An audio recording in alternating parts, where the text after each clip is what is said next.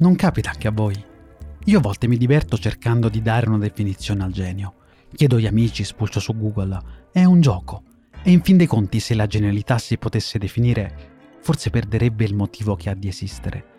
Col tempo mi sono convinto sempre di più che è impossibile arrivare a una risposta corretta partendo da una domanda sbagliata. E cercare di comprendere il genio, riportarlo a una dimensione che conosciamo, rientra perfettamente in questo paradosso. Per questo oggi mi limiterò a raccontarvi una storia, quella di uno zingaro con tre dita e di come sia diventato un mito.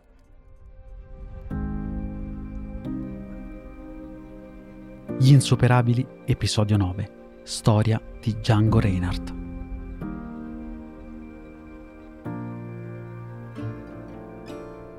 Che Django fosse un talento puro lo si capisce subito.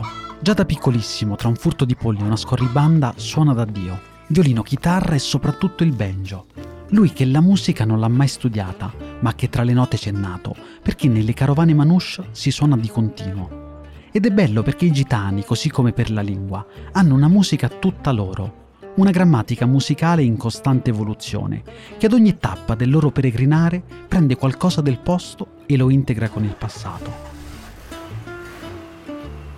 Noi, secondo me, viviamo un grande equivoco ed è un equivoco che ha anche delle radici storiche importanti.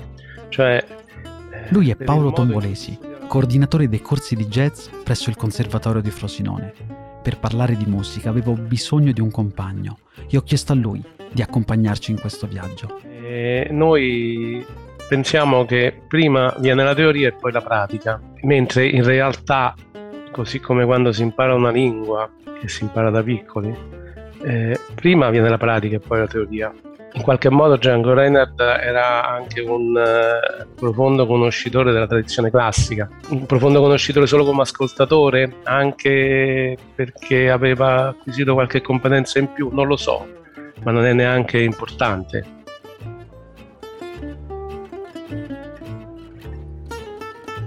Django inizia a suonare pubblicamente e si fa notare. Non gli sembra vero di poter guadagnare qualcosa esibendosi e lo fa prima come artista di strada e poi nei club, quando viene ingaggiato da diverse band.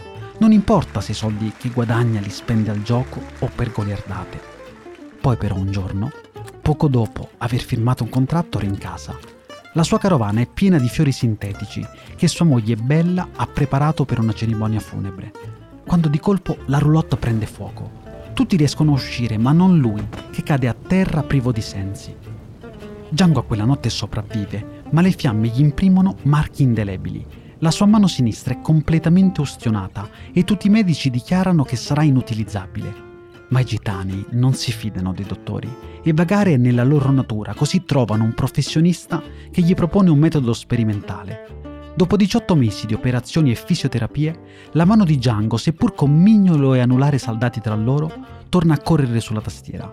Certo, deve passare dal banjo alla più morbida chitarra e deve riscrivere il suo modo di suonare perché può farlo solo con due dita oltre il pollice, ma torna a farlo, più forte di prima tutta la tecnica di Django Reinhardt è personale, fatta di cose che faceva solo lui, che suonava solo lui in un certo modo. Lui con tenacia e cocciutaggine si è costruito una tecnica personalissima costruita intorno alle sue possibilità e alla sua menomazione.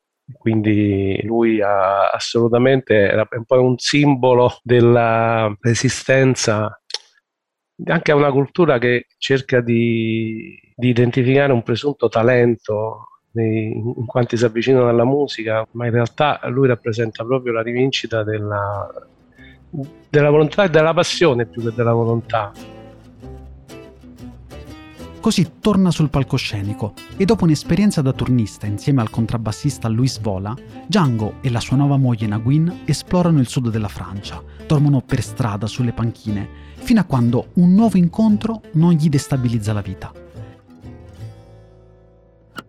Grazie ai dischi di Émilie Saftry, fotografo e artista francese, Django conosce la musica di Duke Ellington, Giovenuti e Louis Armstrong, i padri del jazz americano. Passa ore ad ascoltarli e poi con tre dita mixa la cultura gypsy con quelle sonorità d'oltreoceano dal profumo di libertà. È il 1934 però l'anno di svolta. Django è un musicista famoso nel circuito parigino, ma c'è un altro violinista che si sta facendo notare. È Stéphane Grappelli, o Grappelli per meglio dire, viste le sue origini italiane. Il fato li mette di fronte e i due si capiscono prima con la musica che con le parole e quasi casualmente danno vita al Quintet Dot Club de France, un ensemble che suona jazz con soli strumenti a corde. Django e il suo modo di suonare rappresenta una vera e propria rivoluzione per l'epoca. Forse rappresenta il divenire internazionale e un po' universale quindi de- della cultura del jazz. È proprio uno dei primi casi di musicista di altissimo livello che diventa un musicista di jazz di altissimo livello prima di recarsi negli Stati Uniti, vivendo nella cultura del jazz da straniero insieme a altri stranieri. Django e Stefan si capiscono a meraviglia. La loro musica è libera, anche se Django non sa nulla di teoria musicale ed è completamente analfabeta. Facevano delle costruzioni architettoniche musicali mirabili, ovviamente li facevano così estemporaneamente ma era un'estemporaneità che nasceva da un lungo studio, che non significa appunto aver necessariamente frequentato un conservatorio per anni e passato le giornate a studiare in solitudine, ma nasceva da ore e ore e ore e ore giornate, anni passati comunque a fare musica, ascoltarla, provarla sperimentarla. Quelli sono gli anni dei primi dischi e delle tappe internazionali. Arrivano anche i soldi che Django però dilapida per il gioco, la pesca, la pittura e le auto. Ma questi sono aneddoti di colore. Con Stefan stanno scrivendo la storia della musica. È un, è un, un modo di essere molto semplici e molto sofisticati allo stesso tempo. E questo è un po' i momenti di equilibrio tra questi due aspetti. Sono la forza di tanti momenti importanti della storia del jazz. Questo riuscire a essere una musica popolare, tra virgolette, e sofisticata e raffinata al tempo stesso. Ecco, loro forse rappresentano anche uno dei momenti di equilibrio meglio raggiunti nella storia del jazz.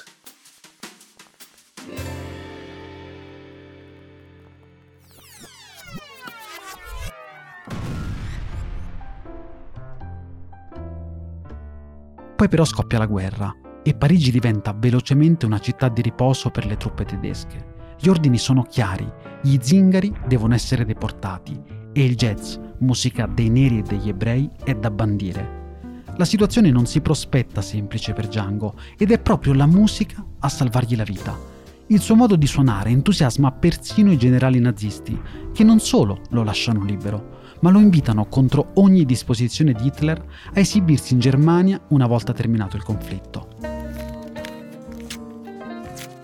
La guerra finisce e nel 1946 Django e Stefan ricevono l'invito di Duke Ellington per esibirsi negli Stati Uniti. Sono i primi non americani chiamati per suonare jazz oltreoceano. Django però, per una sciocca questione d'orgoglio non risolta con il suo collega, parte senza di lui. Non gli dice proprio di aver ricevuto quella chiamata Anzi, parte proprio senza nulla se non i vestiti che indossa. Non porta il passaporto, convinto che in aeroporto l'avrebbero riconosciuto e lasciato passare, e senza il suo strumento. È certo che gli utagli americani avrebbero fatto la fila pur di farlo suonare con una loro chitarra, così lascia la sua casa. Arriva, ovviamente in ritardo negli States, e seppur con una chitarra di fortuna le prime tappe del tour vanno benissimo ma la sera più importante, a pochi minuti dall'apertura del sipario, nessuno sa dove si sia cacciato. Anche quella era un'abitudine per lui. Appena guadagnava qualche soldo spariva per ore se non giorni e si presenta a concerto terminato, giustificandosi dicendo di aver incontrato un francese e di essersi perduto nei racconti nostalgici di Parigi. La stampa, Ellington, così come gli operatori dell'aeroporto, non dimostrano comprensione. Torna in Europa dipinge principalmente nudi femminili e si costruisce anche una buona reputazione come pittore naif. E poi ritrova ancora una volta Stefano, che questa volta gli insegna a scrivere perlomeno il suo nome. Insieme nel 49 intraprendono un'altra tournée in Italia. Django però, dopo l'esperienza americana, più di Stefan incide nella storia del jazz. Ah, si è posto di più il problema dell'evoluzione di questa musica del, del restare legato a, a, ai cambiamenti, cambiamenti che sono grandi quel momento, perché seconda, dopo la seconda guerra mondiale una parte della cultura del jazz, proprio quella rappresentata dal bebop, a cui contrariamente a Stefan Grappelli, Django Reinhardt si è avvicinato, la cultura del bebop rappresenta anche un tentativo dei musicisti di emanciparsi dal ruolo di intrattenitori che avevano i musicisti di jazz ovviamente fino a quel momento perché facevano una musica sostanzialmente da ballo o da intrattenimento. Quell'emancipazione del musicista dal ruolo di intrattenitore non viene gradita e così Django esce un po' fuori dal panorama musicale.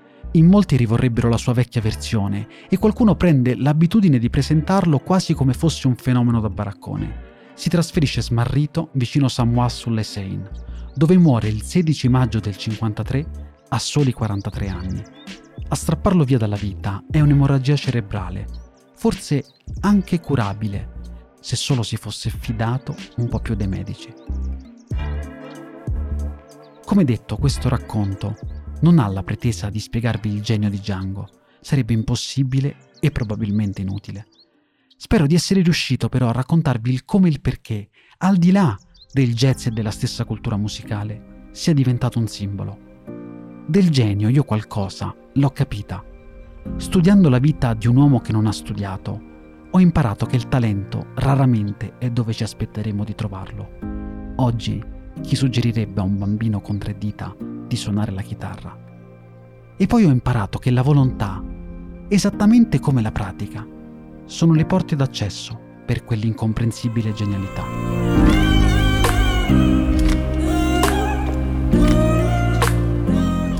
Io sono Angelo Astrei. Avete appena ascoltato un episodio degli Insuperabili, perché è disabile solo chi non ha stima di sé. Un podcast prodotto dal consorzio Parsifal.